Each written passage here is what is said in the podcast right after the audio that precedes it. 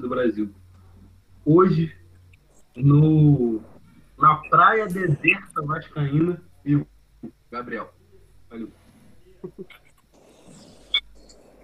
Bom dia, boa tarde, boa noite. É, aqui quem fala um alvinegro resignado. É... Renan. É isso.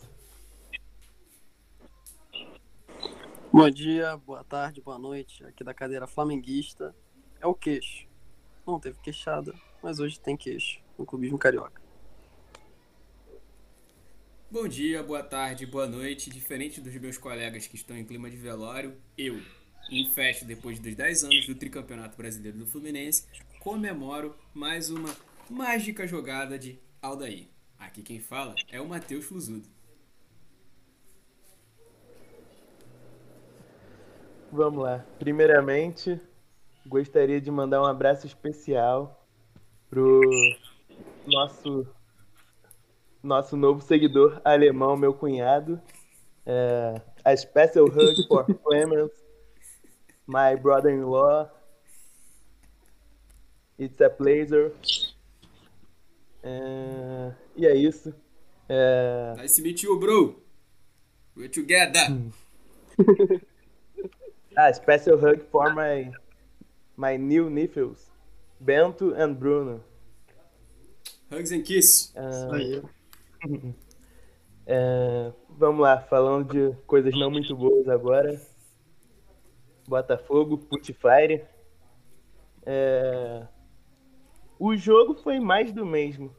Um time que parece entregue, já desacreditado, entra em campo meio que sabendo que uma hora vai tomar o gol e que a derrota vai, vai chegar, só questão de tempo. E o Botafogo até começou bem o jogo. O Bruno Nazário comandando o ataque ali. Tipo, o Botafogo teve algumas chances. E o time do Flamengo, eu até tô curioso para saber como vai ser a abordagem do queixo, porque eu achei uma partida horrorosa do Flamengo. É... O do Botafogo foi normal, mas o Flamengo jogou muito mal, a ponto o Flamengo precisar de uma falha do Botafogo uhum. para fazer o gol. O time sem nenhuma criatividade, mas vou focar no Botafogo, essa crítica aí deixa pro, pro queixo. É...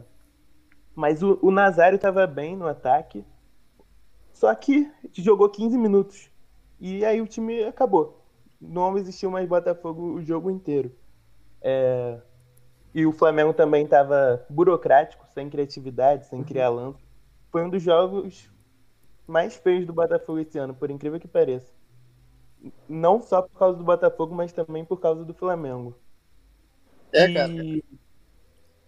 Já complementando aí o que se falou, tipo, aquele jogo bem perfeito, assim, burocrático.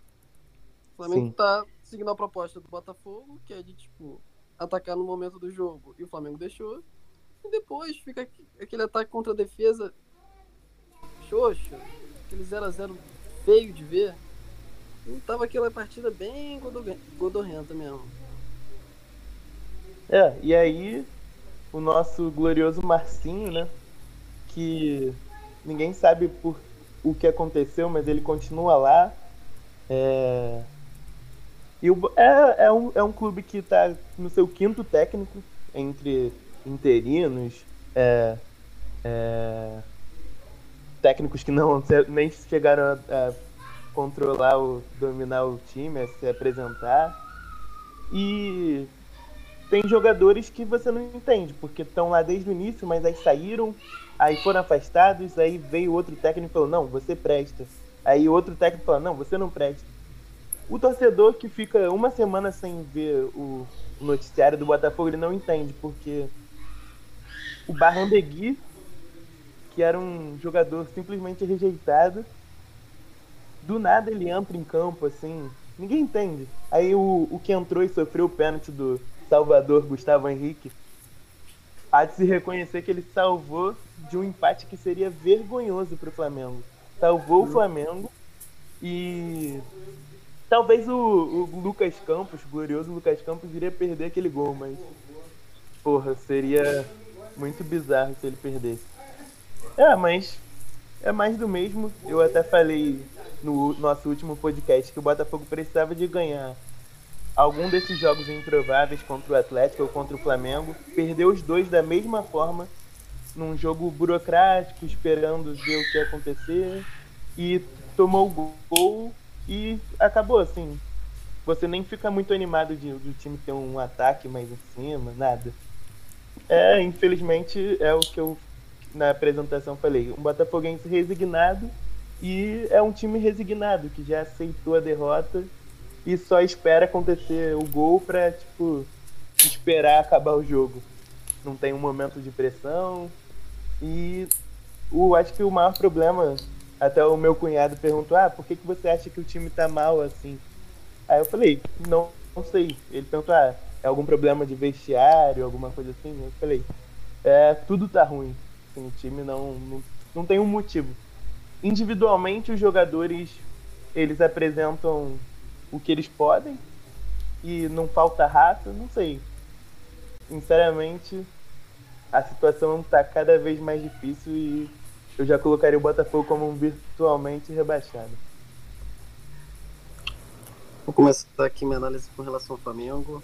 E, cara, sinceramente, é, é o que o Renan já falou. Uma partida bem, mais ou menos, bem questionávelzinha do Flamengo. Não acho que foi de 100% ruim, que de certa forma ganhou e tal. Mas assim, até contra um adversário que, enfim, completamente abalado, que é o Botafogo, natural isso. Mas o Flamengo também está bastante abalado, de certa forma. Era aquele jogo que, enfim, o Flamengo meio que joga sem confiança nenhuma, depois de uma tragédia na quarta. É, todo mundo meio batidão, assim, acho que dá para reparar isso, até chegando a liderança do time que que é, normalmente não, se, tipo, não são foco, né? E também fizeram uma partida bem mais ou menos. E isso eu coloco principalmente o Henrique, que tá bem mais ou menos há um tempinho, perdendo o Boa Vera, o próprio Everton Ribeiro. A Rascaeta, o lançamento do Rascaeta em cacete, cara. Mas também não aparecendo muito e tal. Um comentário, interrompendo rapidinho. O que o Bruno Henrique apanha nos jogos contra o Botafogo é, é sacanagem. Caralho. Parece que ele, é quando ele vai jogar contra o Botafogo, ele tem que se preparar, porque todo jogo ele entra na porrada. Não tá errado. O jogador do Botafogo. Mas é. Não, pô, até o Bruno Henrique costuma se destacar em clássico. Foi bem, bem apagadinho nesse. E, cara, é aquilo, né? O Flamengo tem criatividade ao mesmo tempo. Não, passando muito sufoco atrás, porque o Botafogo, tirando o primeiro momento do jogo, não, permite, não se deu esse trabalho. E o Flamengo ganha aquele jogo com cara de 0x0. Só que no fim merecia ser 1x1, porque os times são tão. Tem, tem tantos problemas que o Botafogo precisava pegar o Flamengo, pegou o Flamengo precisava entregar também um gol pro Botafogo. E quase entregou. Então, eu acho que é um time meio, meio abatido. Eu não acho que seja de todo ruim, que seja uma tragédia. Não, eu acho que é natural. Não, não. Outra realidade agora pro Flamengo, de uma eliminação dura. E conseguiu a vitória. Eu acho que principalmente agora nessa reta brasileiro, que vai ser o único foco do Flamengo, eu acho que é o que mais importa, às vezes. Sinceramente, ganhou? Beleza. É isso. Vamos lá pra frente. Agora Vamos lá, vou ter que interromper só mais uma vez. É, você tá falando aqui que a situação do Botafogo e do Flamengo são semelhantes. Se não, alguém que está de fora e vê isso, o Flamengo tá em terceiro com 42 pontos. Não, o Botafogo tá em 19 com 20 pontos. Só esse detalhe. Não, longe disso. O Flamengo não. tá brincando de meritocracia no Brasil, cara. Ele tá brincando assim, Sim. não somos todos iguais. Tá todo mundo no mesmo barco. Iguais um cacete. Vocês, vocês estão muito. estão em outro patamar, como, como vocês gostam de dizer. Não, mas, porra, no sentido de tipo. Cara, o Flamengo, tá, cara, o Flamengo tá, é, é, natural que o Flamengo venha mais abalado pra esse jogo. Não venha com a mesma confiança. É, tipo, é normal. Foi uma eliminação que eu acho que grande parte da torcida, do time, não esperava no principal campeonato. Então, assim, acho que é natural que principalmente no começo de trabalho, que tá sendo bastante questionado, o jogador. Cara, tudo tá sendo muito questionado do Flamengo. E aí leva mais uma porrada grande, porra, acho que é natural que, tipo, todo mundo fique com meio que cara de cabaço na hora do jogo. Eu só queria fazer um, detalhe, tipo, isso não é nem com relação. É, tipo, você mesmo falou que é, o Gustavo Henrique foi o salvador da pátria. Tipo, quem não é torcedor flamenguista pode dizer isso, beleza.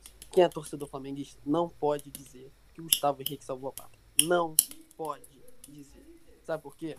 Porque, caralho, tipo, ele consertou a, a, um pequeno lance. O Ilharão cabaça. O Ilharão faz aquela marcação a lá Léo Pereira, que só protege ali, bem segurança. E depois deixa o cara lá, desarma toda a porra da zaga. E o Gustavo Henrique, cara, eu tenho uma parada que me irrita muito com o Gustavo Henrique, que é o seguinte: ele não é rápido. O que, que ele faz? Uma bola passa do lado dele. O que, que ele faz? Ele bloqueia a bola ou ele vai atrás do atacante, correndo? Ele vai atrás do atacante. Cara, você vê o Rodrigo Caio, o Rodrigo Caio vive interceptando esse tipo de bola. Você vê que no próprio lance ele tenta interceptar a porra da bola. Não, ele vai correndo. É óbvio que ele vai perder na corrida. Ele deixa um buraco, tá mal posicionado, tá o cara da 4. Aí vai lá, é expulso. Beleza, porra, a expulsão era óbvia, tinha que fazer isso, não tinha outra alternativa. Agora, porra, o buraco que ele me deixa naquela defesa, puta que pariu, era pro Flamengo ter tomado aquela porra daquele gol. Não é possível.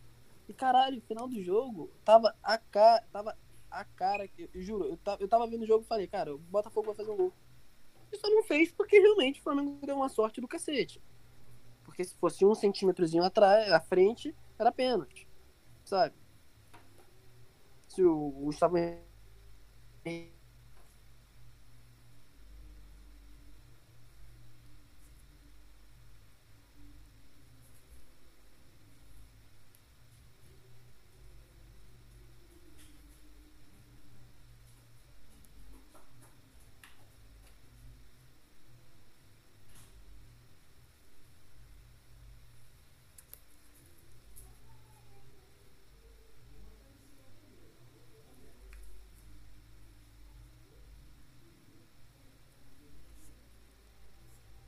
que o empate seria um resultado extremamente justo. Extremamente justo.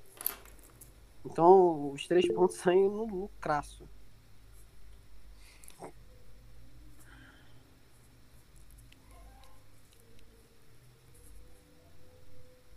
Eu caí, mas eu voltei.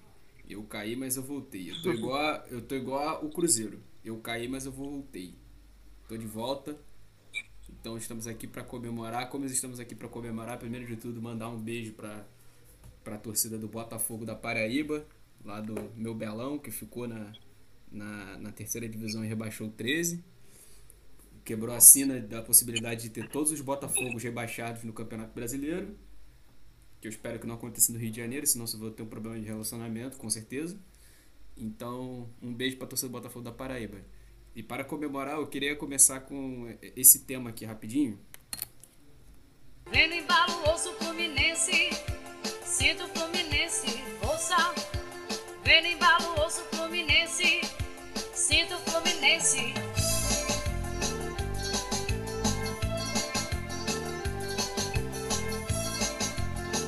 Com ele não dá, não sabe.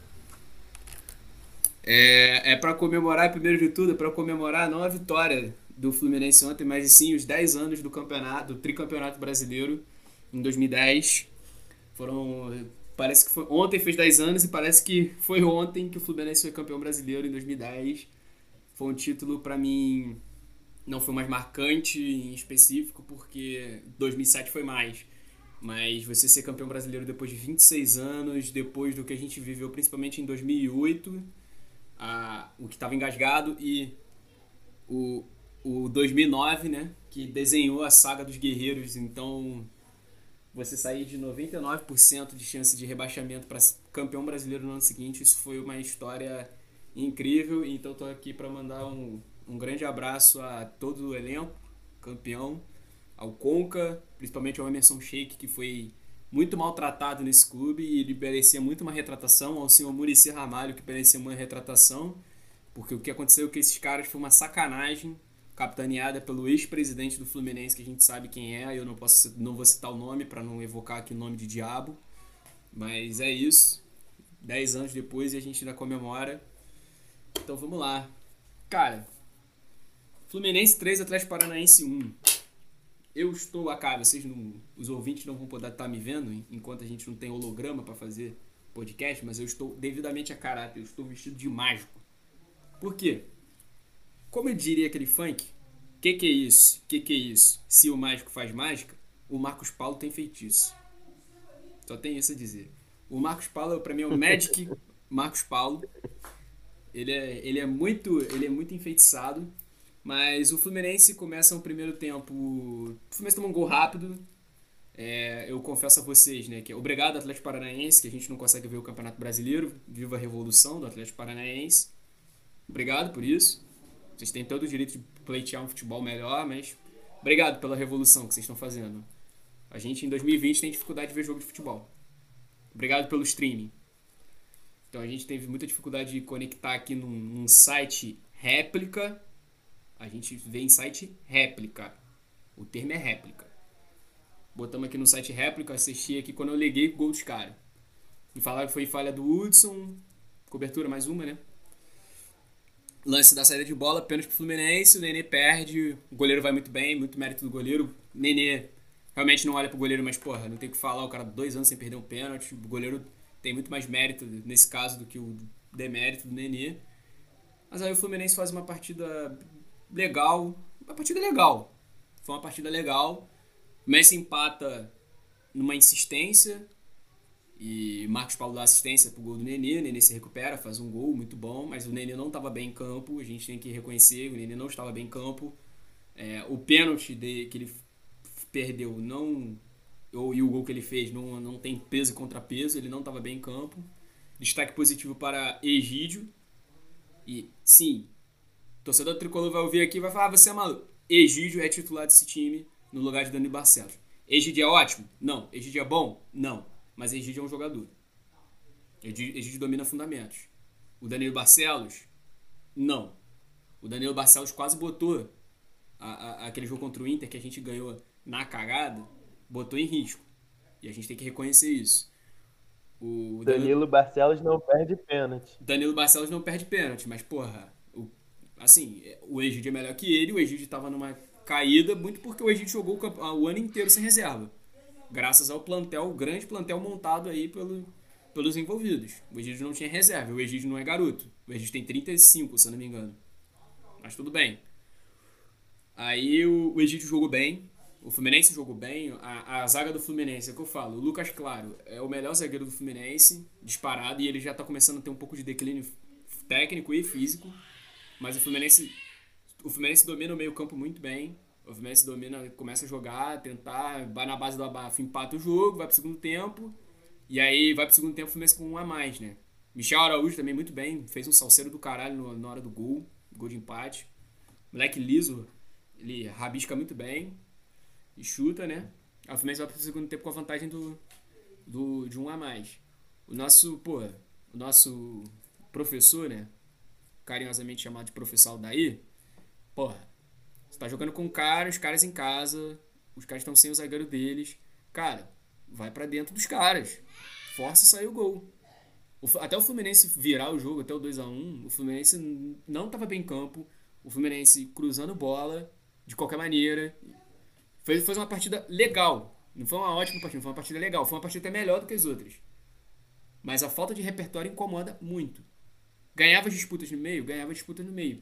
Mas o Fluminense tinha uma dificuldade tremenda de abrir uma bola para um lado, de enfiar uma bola para o cara que estava jogando pelos lados, de triangular as jogadas. O Fluminense não tem esse repertório. Ele manteve o Hudson em campo. O Hudson é um jogador que ele joga numa posição que é para ele ser o mais rápido possível, que ele não consegue ser, ele não consegue entregar. Tanto que eu falo sempre falei aqui para vocês, o Hudson tá sempre muito lento marcando. E ontem estava acontecendo isso. De novo, e o Fluminense com um a mais. Só que o professor Altuori também me bota Walter em campo com um a, com um a menos, facilitou o jogo pro Fluminense. Deu o jogo pro Fluminense. Falou assim, ah, agora eu tô com menos dois para fazer, pra fazer pressões. E aí o Fluminense foi, tentou, o Ganso entrou, a substituição acho que é até boa, mas assim, é, o futebol foi um pouquinho melhor, Mas foi muito mais do mesmo. Muito, muito mais do mesmo. Tá ganhando, tá ganhando. Méritos do, do Odaí, méritos do Odaí, méritos desse elenco, méritos desse elenco. Mas, a, agora, assim, analisando o que eu vi, né? Que o Fluminense achava que o Fluminense tinha que ter jogado no campo dos caras, assim, o segundo tempo inteiro, ficado dentro do campo dos caras e não deixar os caras sair. Que ia virar. Mas, assim, agora eu vou, vou dar aqui uma, uma puta criticada no que o senhor Odair Helma falou sobre um, ah, o grupinho na, na, na, internet que fala, só sabe falar mal do Fluminense, do trabalho do Fluminense. É, eu não sei se esse referido senhor sabe que o Fluminense está há oito anos sem ganhar um campeonato. E desses oito anos, o Fluminense está há oito anos sem ir para uma Libertadores. Sem chegar perto de ir para uma Libertadores em anos que foram oito times para a Libertadores. O Fluminense, o Fluminense não chegou perto de ir para a Libertadores e a Chapecoense jogou duas Libertadores, sendo que uma delas no ano logo seguinte ao acidente. Os caras perderam um time inteiro, refizeram e foram para uma Libertadores. O Fluminense há 30 anos no processo de apequenamento. E esses caras vão reclamar, vão falar que a gente na internet não pode reclamar que tá torcendo contra. Tá torcendo contra não. O torcedor do Fluminense está há 30 anos vendo o clube minguar em processos que estão dentro do clube e em que os, atua em que os atuais diretores já estiveram envolvidos em gestões passadas. Porque eu falei aqui, só a gestão Mário e Angione conseguiu a proeza de eliminar o Fluminense na terceira fase da Copa do Brasil e na primeira da Sul-Americana duas vezes, em 2014 e 2020. Em 2014, o Fluminense tinha a base do time que foi campeão em 2012. E eles conseguiram esse resultado. Os resultados do Fluminense são ridículos nesse ano. Os resultados do Fluminense são muito ruins. Para eu não pegar muito pesado, eu vou falar que ir para Libertadores, para a Libertadores é obrigação. Porque se a gente tivesse num clube sério, G4 era obrigação. Pelo que esses caras apresentaram por esse, por esse futebol covarde e postura de diretor covarde, achando que o torcedor tem que dar migalha, agradecer as migalhas dadas. A gente não tem que agradecer a migalha dada, não, senhor presidente do Fluminense. Porque quando a, essas merdas estouram, quem tá lá na linha de frente é o torcedor do Fluminense. Quem toma porrada é o torcedor do Fluminense. Não são vocês que se escondem, não. Porque quando o Fluminense ganha, todo mundo fala. Quando o Fluminense perde, quando o Fluminense está em 8 anos de jejum, quando o Fluminense em um, no século, em 20 anos, ganha três cariocas, com times milionários, isso ninguém fala. Todo mundo se esconde. Todo mundo se esconde. Ah, mas duas vezes campeão brasileiro, tô pagando de. tá reestruturando escutar que o Fluminense está se reestruturando. Eu nasci em 97. Eu sei que nego fala isso desde 1989, desde o final da gestão do Fábio Egito. Desde a gestão lá, vem da galera da vanguarda tricolor, que era uma flu sócio da época, e a gente sabe o que aconteceu. Não venham meter essa se vocês fazem merda em cima de merda, fracasso em cima de fracasso, sucessões de fracasso, sucessões, porque esse clube tem uma sucessão de fracasso, e vai meter essa que a gente tem que ser agradecido. Não tem que ser agradecido, não. Acho que todos nós aqui, tirando o queixo que tá numa fase melhor, a gente não tem que ser agradecido por vocês pagarem dívida, pagarem salário e ficar com esse papo de ah, herança maldita da gestão passada, não. A gente quer trabalho, a gente quer seriedade e a gente quer que vocês calem a nossa boca. Eu quero ver uma coisa inesperada do Fluminense. Eu quero ver o Fluminense nesse ano, com esse elenco que não é bom, em quarto, em terceiro. Aí o Odaí pode falar. Aí o, o Mário pode vir dar de pavão e falar o que ele quiser. Mas antes disso, não fala não, porque não tem torcedor trouxa aqui não. A gente, eu vivo eu convivo em arquibancada, eu vejo Fluminense há 20 anos. Eu tenho muito mais decepção em arquibancada do que alegria. E eu não tô dando aquele, ah, torcedor, todo torcedor perde mais do que ganha. Sim, mas eu tô falando de decepção por pessoas que estão dentro do clube e que sacaneiam o clube todo dia. E eu tô lá, que nem um retardado. Eu tô ainda pagando meu sócio. Então não vem me dizer, é, é pelo Flu. Eu vou criticar, vamos continuar criticando tudo que acontece no clube, esse futebol horrível, esse futebol mudorrento, esse futebol covarde, que eu quero ver. Primeiro jogo do ano é Fla-Flu, quero ver a postura do Odaí. Se ele ganhar, ele pode falar. Se esse time engrenar, ele pode falar. Mas se não, viola dentro do saco. E é isso. Não, isso porque o Fluminense ganhou, né? Não é, depois dessa crítica após uma vitória, meu irmão, eu até tô pensando aqui em passar a palavra. tem coisa que tem que ser dita. Né? Assim, tem coisa que tem que ser dita. Fora, sobre... fora as críticas da diretoria, beleza. Isso daí a gente não tem como, como falar nada, mas o cara reclamar do time o, o Odaí, o que ele tá fazendo com esse time horrível. O Fluminense tá inexplicável. É, assim, ele tem É o- mérito. é o- Eu vou falar a verdade. Assim, eu tô puto, não é pelo que ele. Não é assim, ele tem mérito. Eu não acho o Odaí um cara cagão, eu não acho o Odaí nada, tipo assim, ah, ele é só sortudo. Não, o Odaí tem mérito. Agora, não venha o Odaí pra cima de torcedor defender o cabe, ser de emprego, defender o emprego dele. Pra cima de torcedor. Ainda mais pra cima de torcedor que acompanha e vê o clube há muitos anos. Com esse papinho. Defender gestão Mário Bittencourt, gestão a Angione. Porque o que esses caras fazem. O Fluminense não tem lateral esquerdo. O Fluminense perdeu o Gilberto não tem lateral direito. O Calegari é improvisado. Não vem me dizer que tem que. Ah, não. Fala mal. A gente fala mal mesmo. Por quê? Porque a gente sabe que tem o que, que tá rolando lá dentro. Aí fala mal. Tá rolando lá dentro o quê? É normal um clube na Série A não conseguir repor um lateral direito? É normal. Não é normal.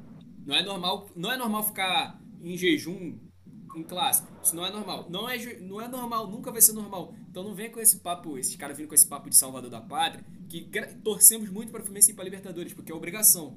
Mas assim, se for, não, porque eu classifiquei o Fluminense para Libertadores. É claro, você fracassou no ano inteiro, é tua obrigação fazer isso. O ano foi uma merda, o ano tá uma merda. Tem que ir para Libertadores para salvar, porque senão é uma merda, mais uma. Vai falar o quê? Então bora lá, então, vamos lá. É, não, tem, não tem nada para complementar, mas, cara, tem hora que dá pra falar mesmo, é isso. É, eu não vi essa, essa declaração, fiquei sabendo, mas é, podcast é informação e espero que os tricolores estejam sintam-se representados pela fala do, do Matheus. É, então aqui, Gabriel, defino uma porrada, não tem que não tem outro adjetivo para para qualificar o que foi o jogo de hoje. É, eu queria começar falando é, a declaração do Ricardo após o jogo. Abre aspas. A equipe foi bem. O Grêmio jogou hoje com jogadores descansados. Isso fez diferença. Fecha aspas. Assim, é, eu concordo bastante que o, o treinador ele não pode falar mal de elenco ali, né? A gente tem o caso do Luxemburgo recentemente fez isso no Palmeiras. É, ele tem que dar cara a tapa ali na, na, entrevista e vai cobrar. Só que assim, eu acho que ele não, se ele tá cobrando no vestiário, é, não surtiu resultado ou não tá sendo é, incisivo o suficiente. É até difícil falar sobre o jogo, cara. É até difícil analisar, comentar sobre o que foi o jogo mesmo. Porque, cara, tem tanta coisa para falar. É, hoje de manhã, hoje, hoje cedo, acordei bem cedo nesse domingo. Fui fazer muito. Cara, meu quarto aqui tá atrás, embaixo, tá tudo bagunçado. Fui tirar as coisas do, de um apartamento meu. Eu sei, né? Voltando da mudança, cansado no apartamento, é no quarto andar, sem elevador, então subi desci várias vezes. Eu falei, cara, tive essa minha hoje, acho que dá Vasco ter uma mudancinha também, né? Uma mudança de postura. É, eu entendo o resultado, eu espero o resultado, eu esperava. O Vasco sequer pontuou na Arena do Grêmio, na história. O Vasco não pontuou na Arena do Grêmio ainda. Nem pontuou. Eu, cara, perder é, é a lógica, mas, pô, dá pra ter uma postura. O time vem de uma eliminação em casa, uma eliminação para um time assim, horrível. O, o TJ, RJ lá da Argentina era muito ruim e fez aquele gol que vocês devem ter visto. E, enfim, vamos falar do jogo. Cara, primeiro tempo, é, o Vasco jogou na moral o que tinha para fazer. Assim, dar a bola pro Grêmio tentar sair no contra-ataque. Mas a gente, é aquilo eu repito aqui várias vezes, o time do Vasco não corre. Não tem como jogar no contra-ataque um time que não corre. Hoje mais cedo, de novo, eu vou comparar. De, hoje cedo eu vi o jogo do Tottenham e Arsenal. O Tottenham chegou no momento a ter 9% de posse de bola. 9% de posse de bola. E fez 2 a 0 no Arsenal. Ganhou de 2 a 0 Por quê? O cara pegava a bola, meu irmão, corria igual um maluco, igual um cara, corria pra caraca. Ninguém pegava. Podia ser quem fosse, ninguém pegava. Dois contra-ataques, dois gols, 2 a 0 Acabou o jogo. O Vasco parece que quer jogar estilo José Mourinho, só que na frente tem dois jogadores ali que, porra, o maluco parece que eles caras tá ligado? Bota a mão no chão assim e vai correndo.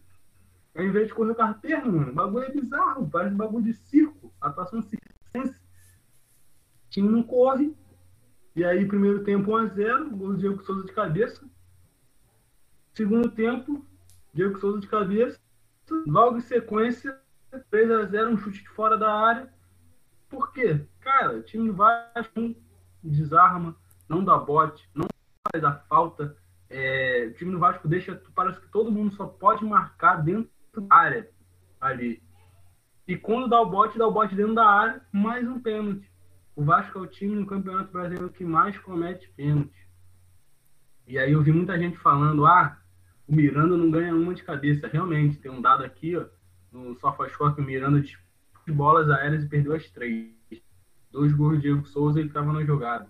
Miranda comete o pênalti. Cara, mas vamos lá, vamos ser sinceros. Cara, o que, que você. O que, que o torcedor espera que um maluco de 18 anos tá na primeira no profissional resolva a zaga do Vasco, sendo que olha, ele olha para o lado, tem um Castan de não sei quantos anos, de futebol europeu, de capitão, campeão mundial pelo Corinthians, e o cara errar tudo. O, Castan, ele tá na temporada na carreira dele. Erra tudo que tenta. Ele foi substituído no intervalo para você ver a. Porra, o maluco era um peso morto. E, e, a gente quer culpar o Miranda. Porra, pera lá, o maluco tem 18 anos, vai errar. O jogador vai errar, o maluco é cabaço. É cabaço, pô.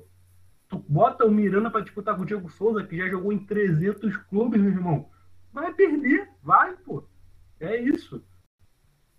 Agora, outro ponto. Treinador. Caraca, não dá português, não sei o que lá. Pô, não dava mais pro Ramon. Ramon também não tinha como, o time não jogava nada, só tomava porrada, mudou. E aí? Cara, o problema do Vasco não é. Não sei nem se o problema do Vasco é jogador só, cara. O time do Vasco é muito ruim. Mas eu não acho que o time do Vasco é um dos quatro piores times do brasileiro, o time do Vasco. Mas o futebol do Vasco é, sem dúvidas, o pior do Brasil, pior das 20. O futebol é muito ruim, é deprimente, é, é, é, é horrível assistir o Vasco jogar futebol. É, é, essa é a síntese.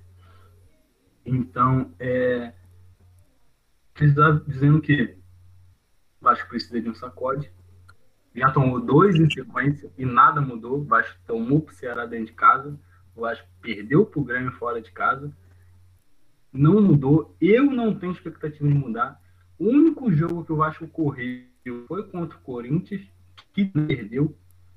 Então é aquilo. O Renan, ele começou, ele fala o time do Botafogo brigava, o time do Botafogo tentava, mas perdia o time do Vasco sequer briga, o time do Vasco sequer tenta, o time do Vasco sequer faz pau, bate. O, falou que o Bruno Henrique apanha a beça no clássico. Cara, vê o gol que o Bruno Henrique fez no Vasco. Mano, o cara saiu sozinho, meu goleiro não tava nem, nem na imagem. Ninguém briga, ninguém faz a falta, ninguém dá a banda no cara. Não acontece nada. Então, o que eu posso falar? Quer demitir o treinador? Quer mudar? Quer achar que vai acontecer? Beleza todos os rebaixamentos do Vasco, o Vasco teve três treinadores. É a cartilha se repetindo. Cartilha. Quer mudar? Um homem. Se for para mudar, bota o homem, bota o Lisca. Que aí é maluquice. Que aí é, é, é, já era, é canelada. Vai, eu sei que ele vai botar a cara tapa, vai entrar em jogo, vai dar tapa na cara do jogador. Eu sei. É isso. Vai ser rebaixado? Muito provavelmente. Mas alguma coisa vai mudar. Final, já falei a beça próximo jogo é contra o Fluminense. Essa é a única esperança. O Fluminense é aquele adversário do Vasco. É o adversário do Vasco por esses momentos. Só que dormir tá tão diferente que o Vasco já perdeu duas pro Fluminense.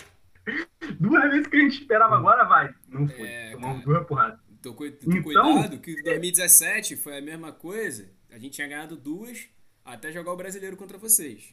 E assim, vocês vão pegar um treinador que é meio cagão. Pensa, tem medo de ganhar. Então, assim, eu, eu, eu estaria confiante. É, é aquilo. Se posso. Se, não tem como ver o copo meio cheio. Não tem como. posso planejar o meu domingo que vem, é porque é contra o Fluminense.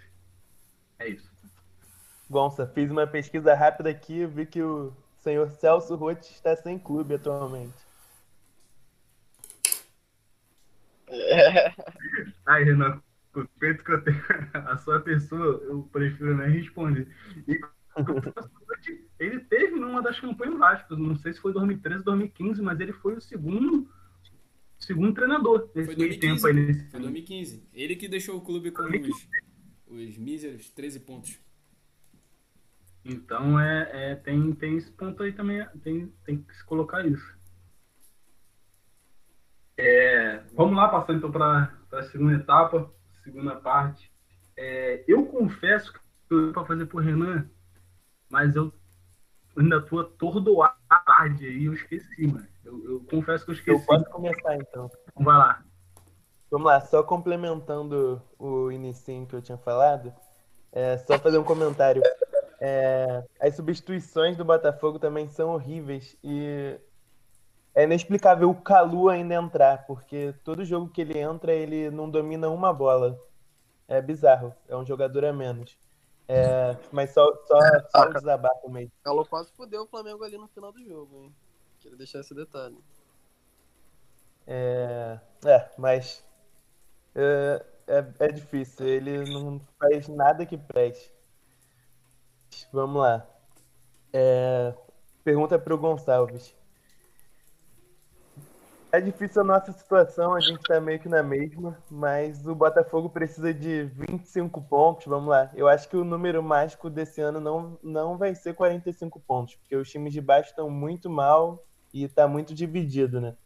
E o Vasco precisa de 21. Os dois têm 15 jogos para fazer, né? É, praticamente vamos ganhar metade dos jogos do Botafogo.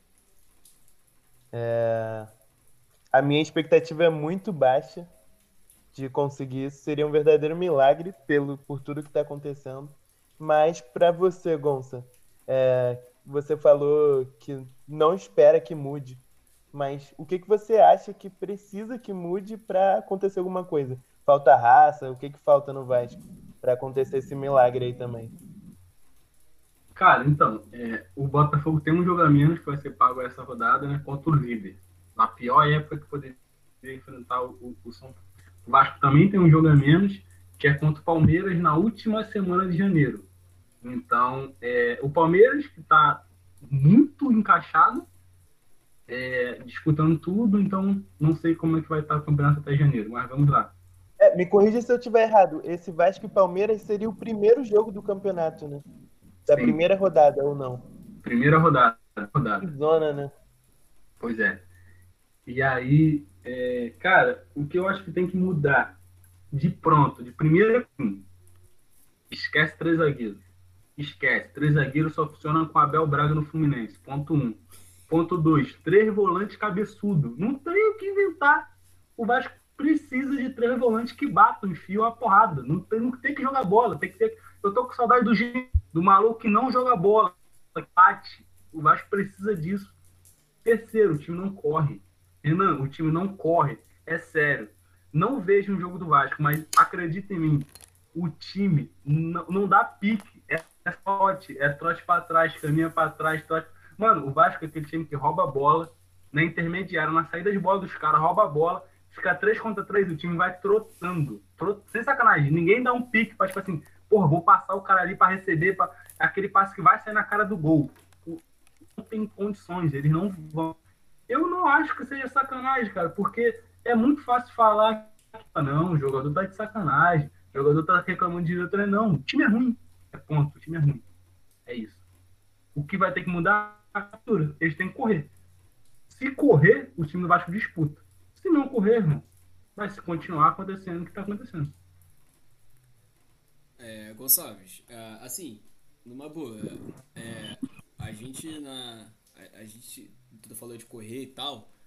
é, tu já vem falando dessa parada há um tempo, mas uma coisa acho que muito importante da gente também citar é que a preparação física desse ano tá uma merda e eu acho que os, os times começam a sentir isso, sabe? Essa atipicidade desse ano ela é muito diferenciada e a gente tem que considerar isso. Talvez o trabalho da comissão da, da, da, da, parte física do clube não tenha te- precisa de um, de um choque para isso, mas assim, as viagens são desgastantes, tudo é bastante desgastante e, e é foda. O jogador também precisa de força mental para fazer isso acontecer, sabe?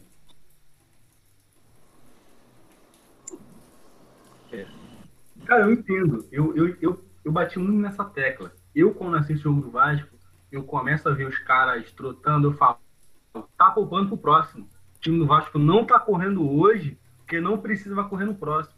No jogo contra o na Sul-Americano, contra o Caracas, lá, aqui, São Januário, falei, tá se poupando porque o time é muito ruim. Ganhou de 1 a 0 no finalzinho. Lá, falei, mesmo poupando porque o time é muito ruim, 0 mas, cara, aí eu, te, aí eu te falo, a preparação física do Vasco é ruim, tá se poupando pouco, tá sempre se poupando. A, a, a impressão que dá é que o time tá sempre se poupando pro próximo. Só que, cara, no jogo contra o Ceará, é a final do campeonato. Aquele jogo contra o Ceará, o Ceará acho que tava com um ponto na frente do Vasco, com a rodada que todos os times lá de baixo perderam, era o jogo tipo assim, mano, ganhar hoje, o time tá salvo. Se ganhar hoje, o time tá salvo, porque vai ter consciência, vai ter tranquilidade. Eu tô seis pontos da. A gente tem, pode perder. Cara, o time não é nem. Eu, eu, eu falo a verdade pra tu. Não é que o jogador não tem, tipo assim, preparo pra correr, não, cara. É, é, é vontade mesmo. Não tem, não tem. Não tem vontade.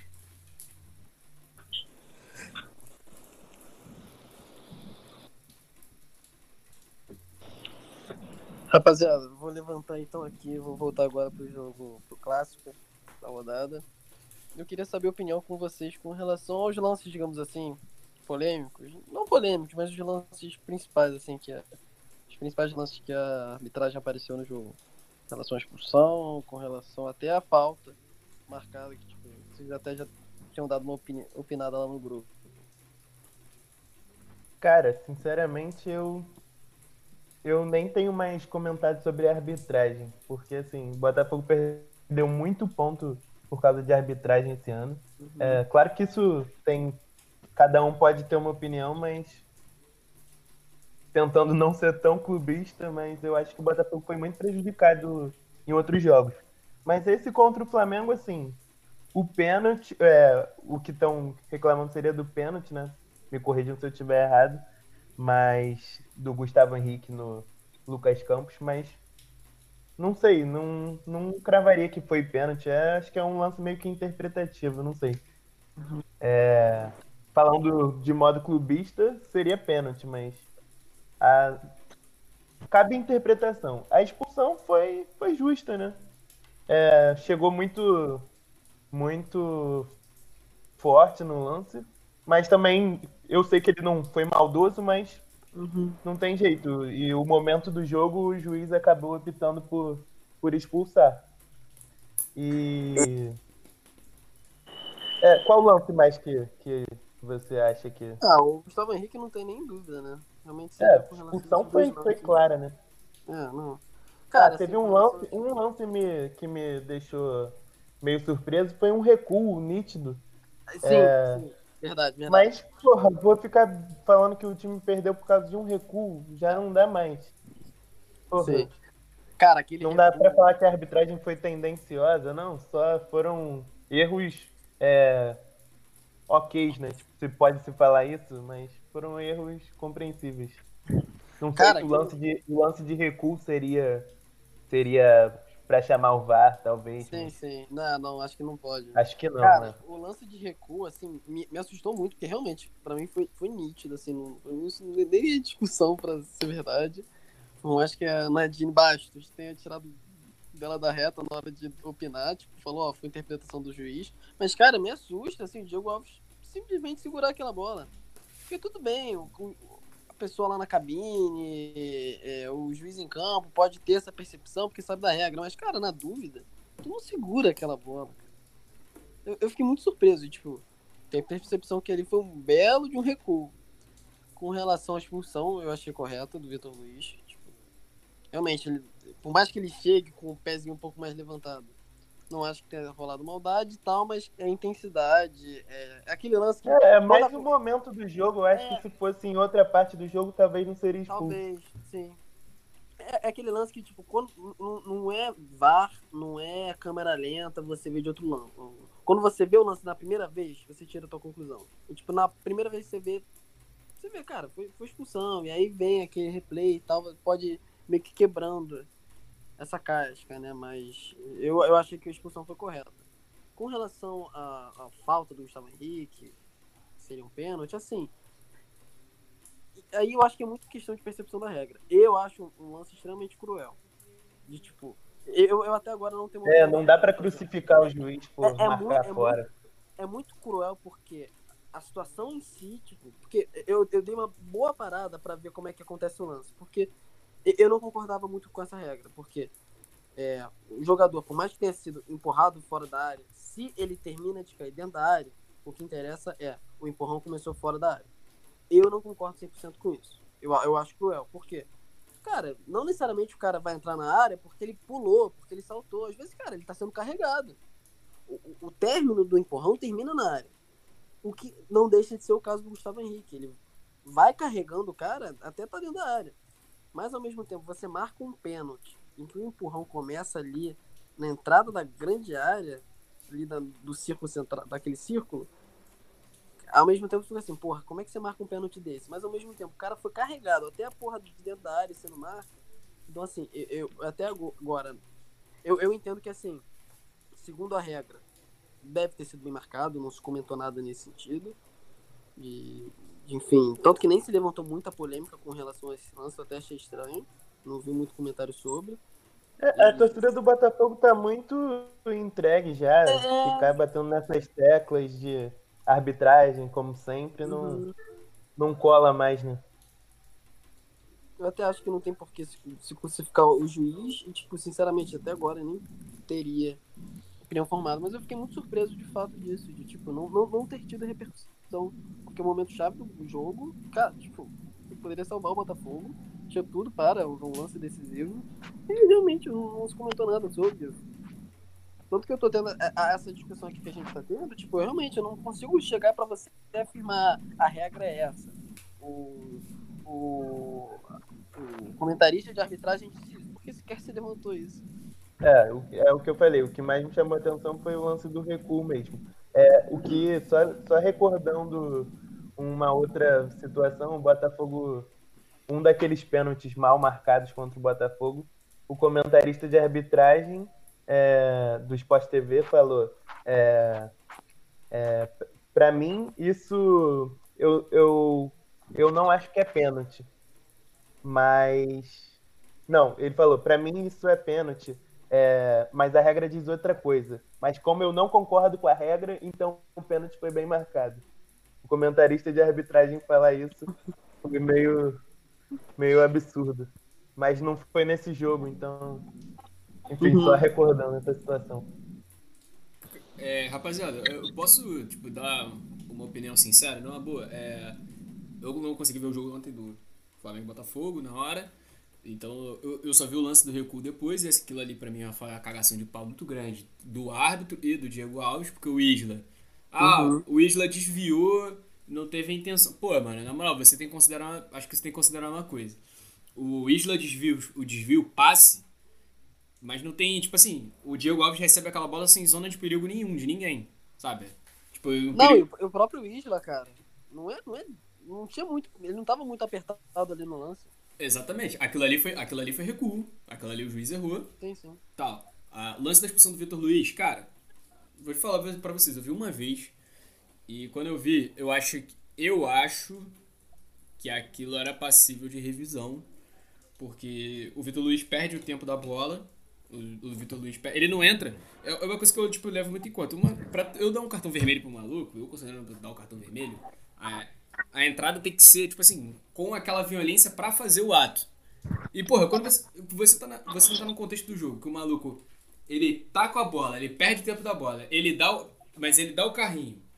As travas da chuteira não pegam no cara, ele não pega de frente o cara, ele não, não pega... Era uma disputa de bola. É, ele não pega uma violência direta assim, eu não consigo, eu não, tipo, não, eu não aplico cartão vermelho direto. Por exemplo, ontem, o, por exemplo, ontem o Hudson deu uma entrada no maluco do Atlético Paranaense, mas assim, ele dá uma entrada que ele pega, ele pega a bola, mas ele, ele não pega em cheio na bola. Porque se ele pega certinho na bola, tipo assim, ia ser um carrinho lateral, ele ia, ia ser um carrinho lateral numa boa.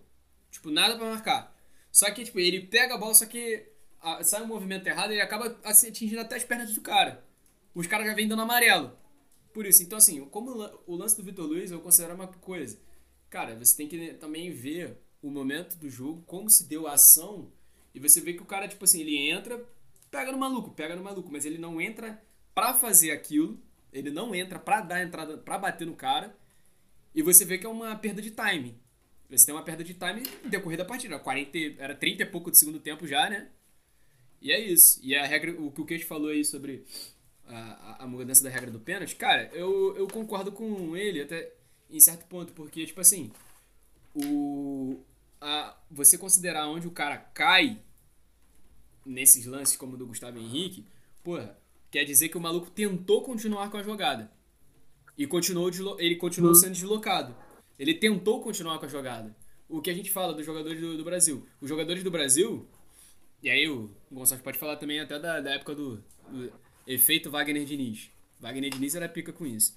Mas assim, o cara tentar dar continuidade na jogada é uma coisa muito importante. Sabe? Eu acho que naquele lance do Gustavo Henrique, ele, tenta, ele, o cara tenta continuar a jogada e não, tipo, não se joga só pra fazer o cara ser expulso. Ele tenta dar continuidade na jogada e o cara continua em, em progressão fazendo a falta. Então, assim, é uma revisão interessante. Mas, porém, efeito Wagner Diniz, era o quê? Tomava porrada, porrada, porrada, porrada, porrada, porrada, porrada, até o bico da área. Chegava na área, mano, peteleco ele caía.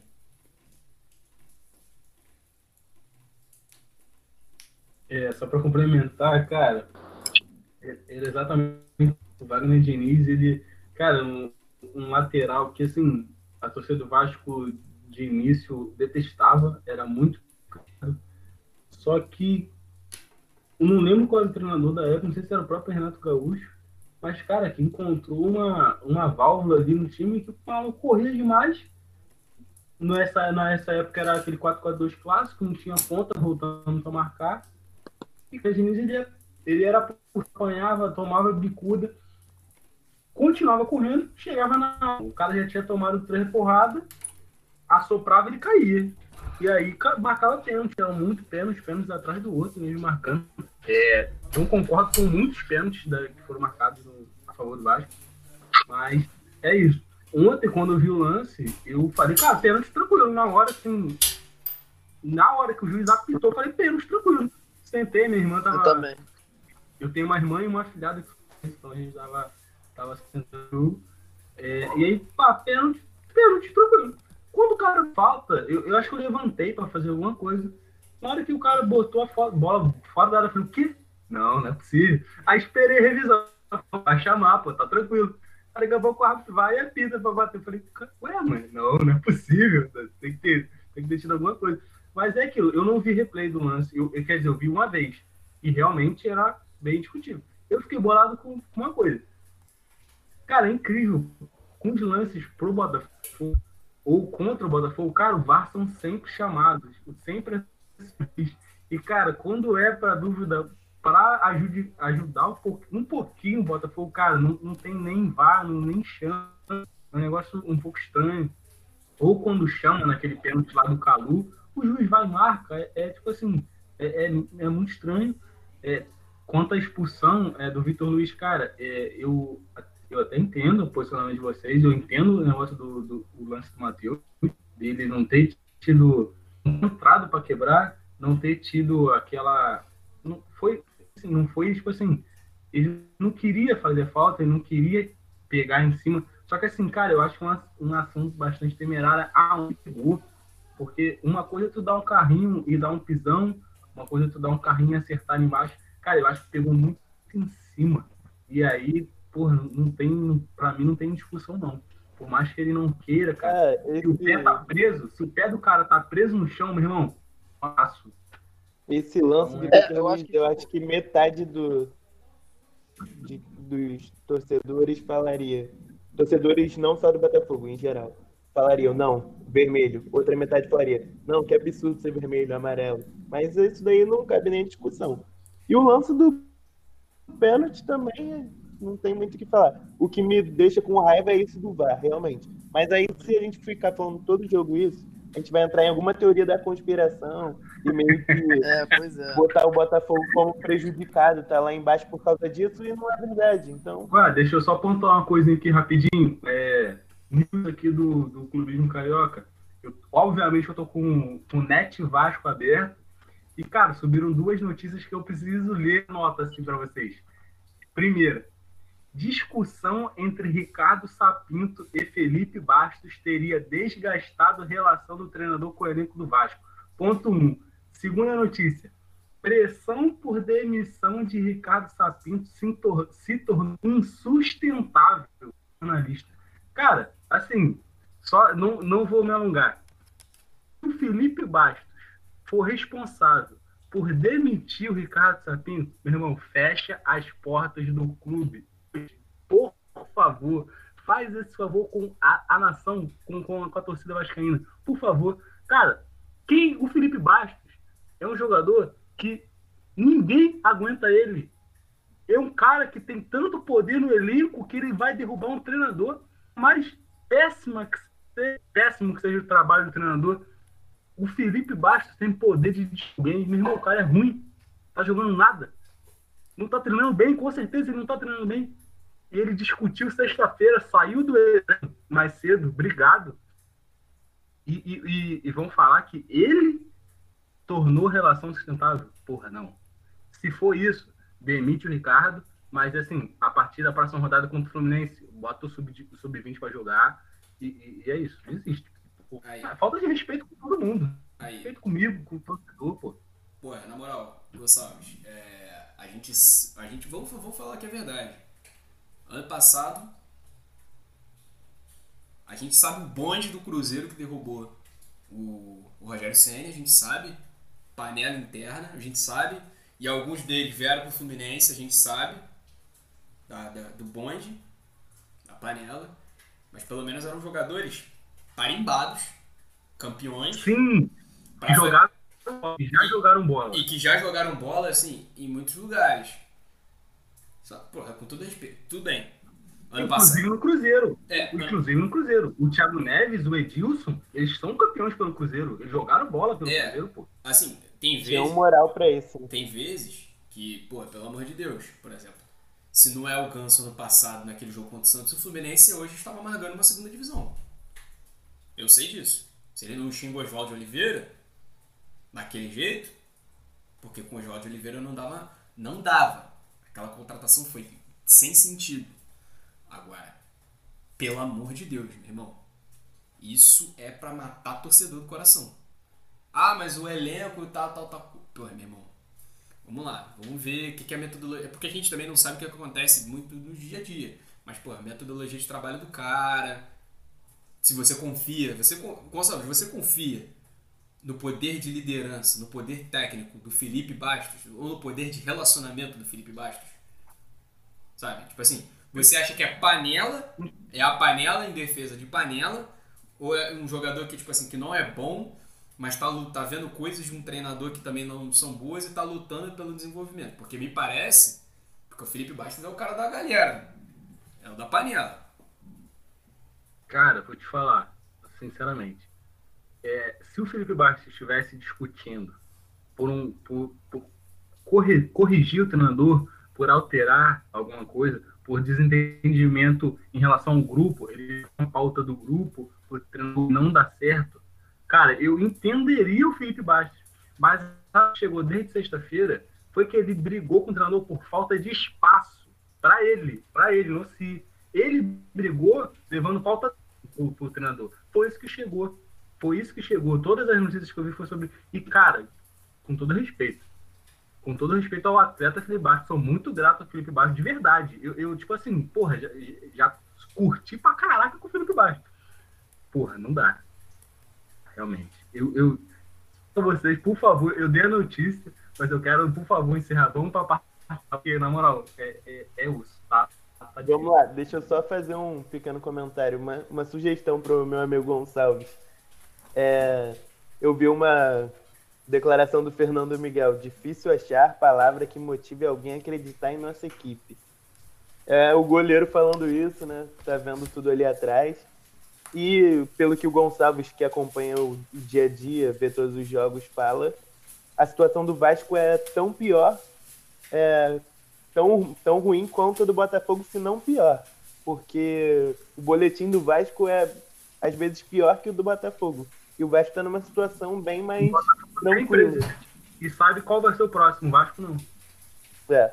E, mas eu queria fazer uma sugestão. Por que que, pra gente não resolver esse negócio todo, o Botafogo e o Vasco fecham as portas e dão início a um novo ciclo, bota Vasco ou Vasco Fogo, sei lá, Cruz de Malta e Estrela juntas, preto e branco, foda-se, vamos lá. Uma nova potência no Rio. O que, que tu acha, Gonçalves? É possível? Cara, eu, eu acho maneiro, eu acho isso maneiro aí. Tem que ver o negócio da sede, tem que ver o negócio da, da. Eu gosto que o Newton Santos, ele não é na Zona Sul, ele é no, no, no- porra, num bairro maneiro ali. Dá pra gente, porra, mesclar os jogos. Cara, eu acho essa proposta muito boa. Se tu quiser e não tiver com som, a gente. Eu começo a escrever uma, uma carta oficial pedido pro, pros dirigentes. Imagina, a gente junta, faz uma SA, o Vasco Vasco tem os Fogo SA, pô, foda-se. os bitcoins agora também pra faturar. Ah. Porra, é o futuro. É, é- é o futuro isso aí que tu falou. Pelo amor Vai de Deus. resolver meu gente. problema, família, família da minha namorada, que é todo mundo vascaíno. A gente tem que ficar brigando quando é Botafogo e Vasco. Beleza, resolve. Pelo amor de Deus, gente. Pelo amor de Deus. Não fala esse tipo de coisa. Vocês vão se arrepender do que vocês estão falando. Abrir, vou abrir os jogos aqui.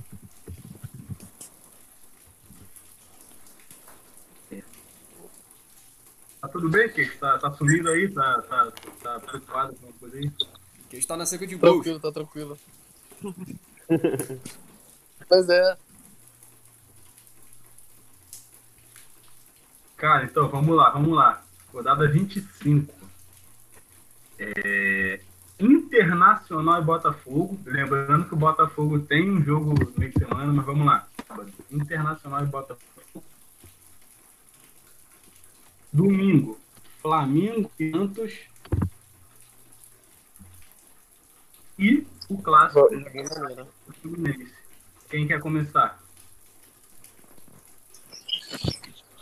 Cara, vou começar então. Cara, vai, Botafogo fudeu, cara. Botafogo pegou o São Paulo, é o que vocês vão falar. Cara, no pior momento possível, cara. Cara, eu não Ah, acho isso. Paulo. Eu não acho isso não. Botafogo Sério? adora fazer umas maluquices.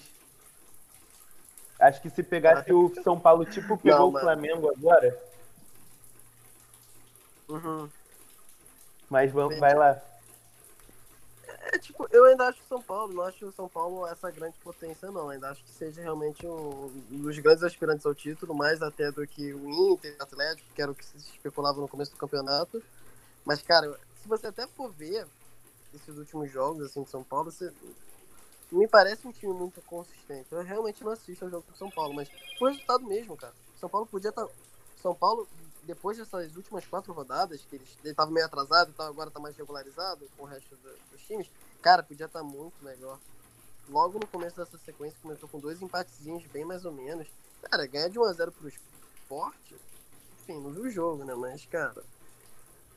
Cara, eu acho o esporte tão rebaixado que, pelo amor de Deus, sei lá, tipo, não, não, não sei, cara, não sei. O esporte Espero sequer tudo pior vendo do tá esporte. tá aqui. O esporte É, sequer cara, tá cara mas eu, ve- eu vejo o esporte, sei lá, eu espero pior. Impressionante, cara. Pra mim tá muito rebaixado essa porra. Enfim. Então a- acho que, vai dar, acho, que, acho que vai dar São Paulo, mas tomara que não dê, assim. Meu torcida Desculpa te cortar de novo. Desculpa te cortar de novo, mas tem que falar. O Tranquilo. Sport conseguiu a proeza de perder as duas partidas pro Vasco e perdeu pro Botafogo também. Uma já. Pois é, cara. Então, Rapidinho, rapidinho. Cara, entrei em depressão, rapidinho. Um minuto, entrei em depressão. O Sport perdeu duas partidas pro Vasco, uma pro Botafogo e ganhou o Fluminense.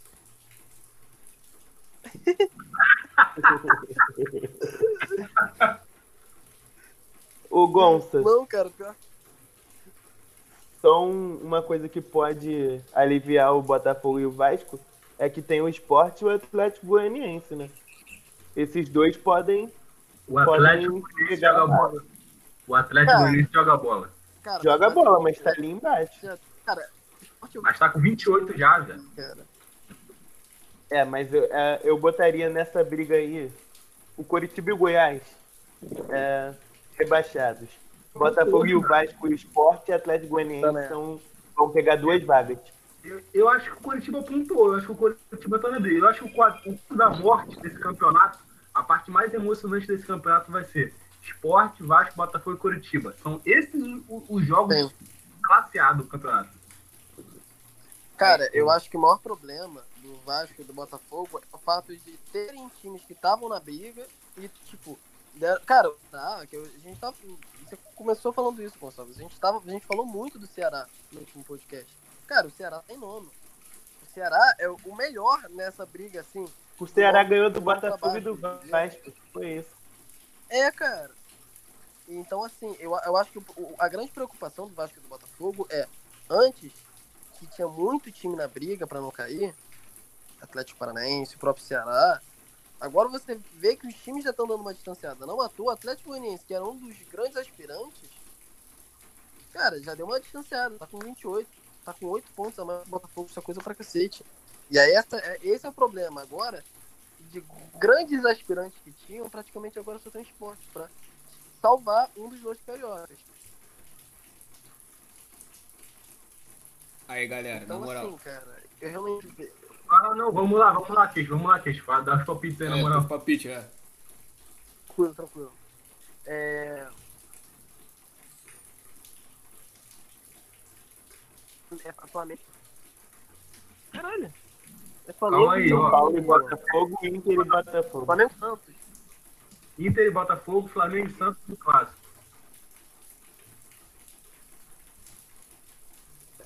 É São Paulo, Botafogo.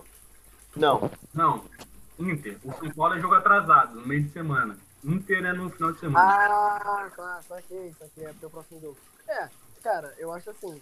Se, se for pra um jogo pro Botafogo perder, eu acho que foi São Paulo. Já vou engatar logo.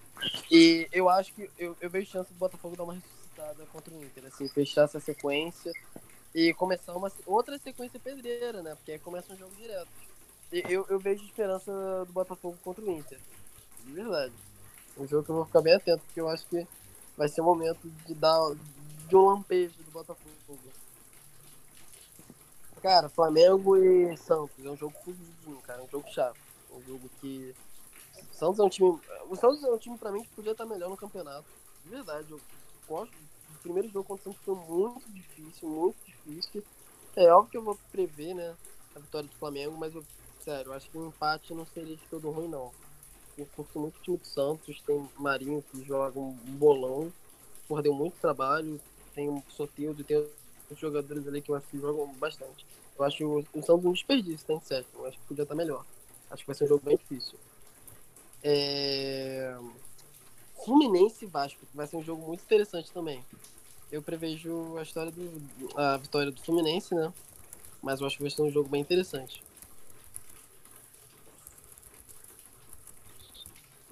Vai lá, Renan, vai lá, Renan, pro clássico ficar pro final. vamos lá. É, Esses dois jogos que a gente tem agora, São Paulo e Botafogo, Inter e Botafogo, eu acho que o os, os torcedores do Botafogo sabem que o Botafogo adora surpreender lá no Morumbi e lá no Beira Rio. É, são jogos meio que quando o Botafogo tá mal, sei lá, acontece algumas coisas e ganha, assim, pra surpresa do Botafogo. Um dos jogos até com o Barroca foi contra o São Paulo, ganhou, acho que há um, um ano atrás, se eu não me engano. E vamos se apegar nisso e o Botafogo tem que ganhar um desses jogos para ter alguma chance. Sinceramente, eu acredito mais numa vitória contra o São Paulo do que contra o Inter. Porque dá para ganhar no, no contra-ataque do São Paulo. Agora, o Inter é o Inter do Abel Braga, que vai- provavelmente vai ser um jogo muito ruim e. Eu não acho que vai ser um jogo legal de assistir, não, mas. é, eu acho que Inter e Botafogo um empate empate, Botafogo e São Paulo dá pro Botafogo ganhar. Não que eu acredite nisso, mas torcendo pra isso. E Flamengo e Santos. O Santos é, um, é meio que uma incógnita, porque tem esses jogos da Libertadores, aí o time entra cansado. E... Mas eu acho que o Flamengo tem que ganhar. É a obrigação do Flamengo e eu acho que o Flamengo ganha. Ainda mais agora que o Flamengo tá só em uma competição e com o elenco que tem. Eu acho que o Flamengo ganha de qualquer jeito. E o clássico Vasco e Fluminense, eu acredito no empate. Mas torcendo para o Vasco perder, porque infelizmente agora é Botafogo sempre contra o Vasco, o Vasco contra o Botafogo. Com certeza o Gonça está torcendo para o Botafogo perder também. É isso. Vamos lá então. Vou falar que o Fluminense está tá melhor colocado, né? Tem que respeitar essa geração. É... Cara, Internacional é Botafogo. Como o Renan, como o Renan disse, terminou falando eu, eu ouso dizer, não vou torcer, torcer contra o Botafogo. Não vou torcer contra o Botafogo perder, por mais que meu cérebro é, eu não quero ver nenhum time do Rio caindo, ainda mais agora, esse ano, com esse podcast, não, não quero. Só que eu acho que tudo conspira para o rever um que não ganha, um que não joga, um que não faz nada. E eu acho que vai no Botafogo por isso, simplesmente por isso, porque o Botafogo tem dessa. Vai, vai, infeliz, infelizmente vai acontecer isso. Mas feliz com essa dela. É, Flamengo e Santos, cara, é a cara do empate. Não foi empate na Vila, porque teve uns 400 gols anulados pelo VAR. É, o Gabigol ali, porra, uns poucos jogos que ele jogou ali, ele achou aquele gol de contra-ataque, porra, brocou. O cara é artilheiro mesmo um jogo que já era para ser empate na vida, eu acho que vai ser empate também no Maracanã. O clássico. Tranquilo, não, não vou inventar. Vamos devolver o 2x1.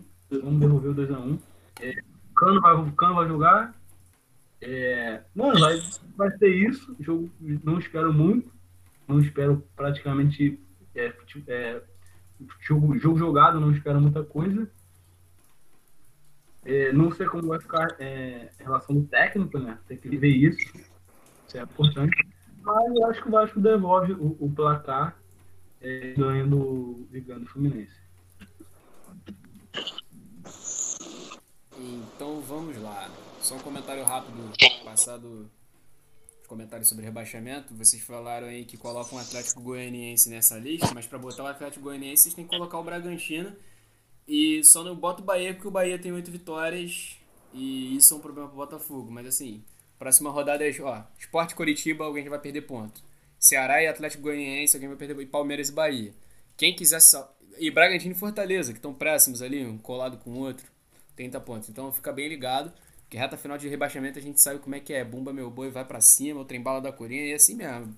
Vai ser Bumba meu boi, só vocês pesquisarem depois a arrancada do Criciúma de 2013. Eu acho que ainda tem chance do Botafogo sair, porque tem muito time querendo cair. O Sport é um deles, o Coritiba é um deles.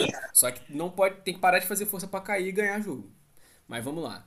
Ah, quem joga primeiro, né? É, eu não falei nem pela quantidade de pontos.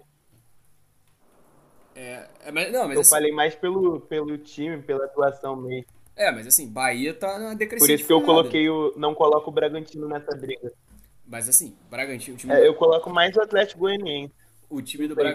o time do Bragantino é, é, o time do Bragantino não é nada de interessante, não é nada demais e, é, e assim é perigoso, é, é bem perigoso. Mas vamos lá. Inter e Botafogo, jogo pro Botafogo pontuar. Não sei se leva, mas pontua. Muito possível de pontuar. É uma merda? É uma merda. É, uma, é horrível. Não vai, não vai mudar o Botafogo de posição independente do que aconteça. Mas é um jogo para pontuar contra o time de é, preferencial ganhar, mas acho que pontua. Flamengo e Santos. Acho que dá Flamengo. O Flamengo vai jogar no Rio de Janeiro. O Flamengo vai jogar. Agora ele tá. Tem só é isso na tabela. Vai jogar. Tem que ganhar para se solidificar. E não acho nem não acho nem tão ruim, particularmente falando pro Fluminense, né? O Flamengo ganhar esse jogo. Acho que é até mais, mais interessante o Flamengo ganhar esse jogo do que ser um empate. Uh, mas. Ou não. Não, é mais interessante o Flamengo ganhar esse, esse jogo específico. Vasco e Fluminense. Esse jogo tem a cara do empate. Principalmente se o Vasco vier para cima e fizer 1 a 0 o Fluminense buscar um empate. Tem a cara, o, o Fluminense tem. O Fluminense tem um histórico muito é, nefasto de gostar de empatar jogos que ele tem que ganhar. E o Fluminense tem um histórico muito também nefasto de não conseguir ganhar em São Januário. E assim, é a jogo é a cara do empate. O que eu quero que aconteça? O que eu quero que aconteça? 1x0 Fluminense com menos, Fluminense com menos dois em campo. É o que eu quero que aconteça. De, gol de bico do Lucas Claro. Mas como eu, eu sei que o treinador do Fluminense tem um pensamento de precisamos somar pontos e não precisamos ganhar para aumentar a moral, esse jogo tem a cara do empate. Porque esse jogo é para pegar os, os dois próximos jogos do Fluminense são contra Vasco e Atlético Goianiense. Se o Fluminense ganhar dois jogos, ele praticamente solidifica solidifica ele no G8 no, até o final do campeonato, precisando só ganhar jogos dentro de casa, que envolve Goiás, Esporte, Fortaleza. Eu tô contando com ele perdendo todos os jogos fora. Então, assim, ganhar esses dois próximos jogos. Mas o medo de ganhar vai ser maior. Então, acho que deve rolar um empate, mas é para ganhar. O Vasco tá em 17. A gente não pode esquecer isso. É 17. Os caras estão muito abaixo da gente. Tem que ganhar esse jogo para fazer três pontos.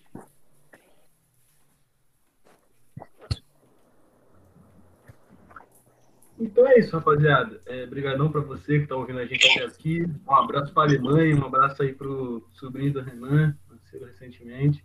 É, pedimos desculpa por não, por não ter tido episódio na última rodada, mas foi contratempo muito, muito estranho. Começou na quarta, terminou na segunda. E a gente tem, tem, tem vida no clubismo carioca. É isso. Brigadão, tá, rapaziada? Até a próxima. Valeu, galera. Um abraço pra Paraíba. Valeu, rapaziada. Tamo e junto é aí. Obrigado por ouvir. Valeu.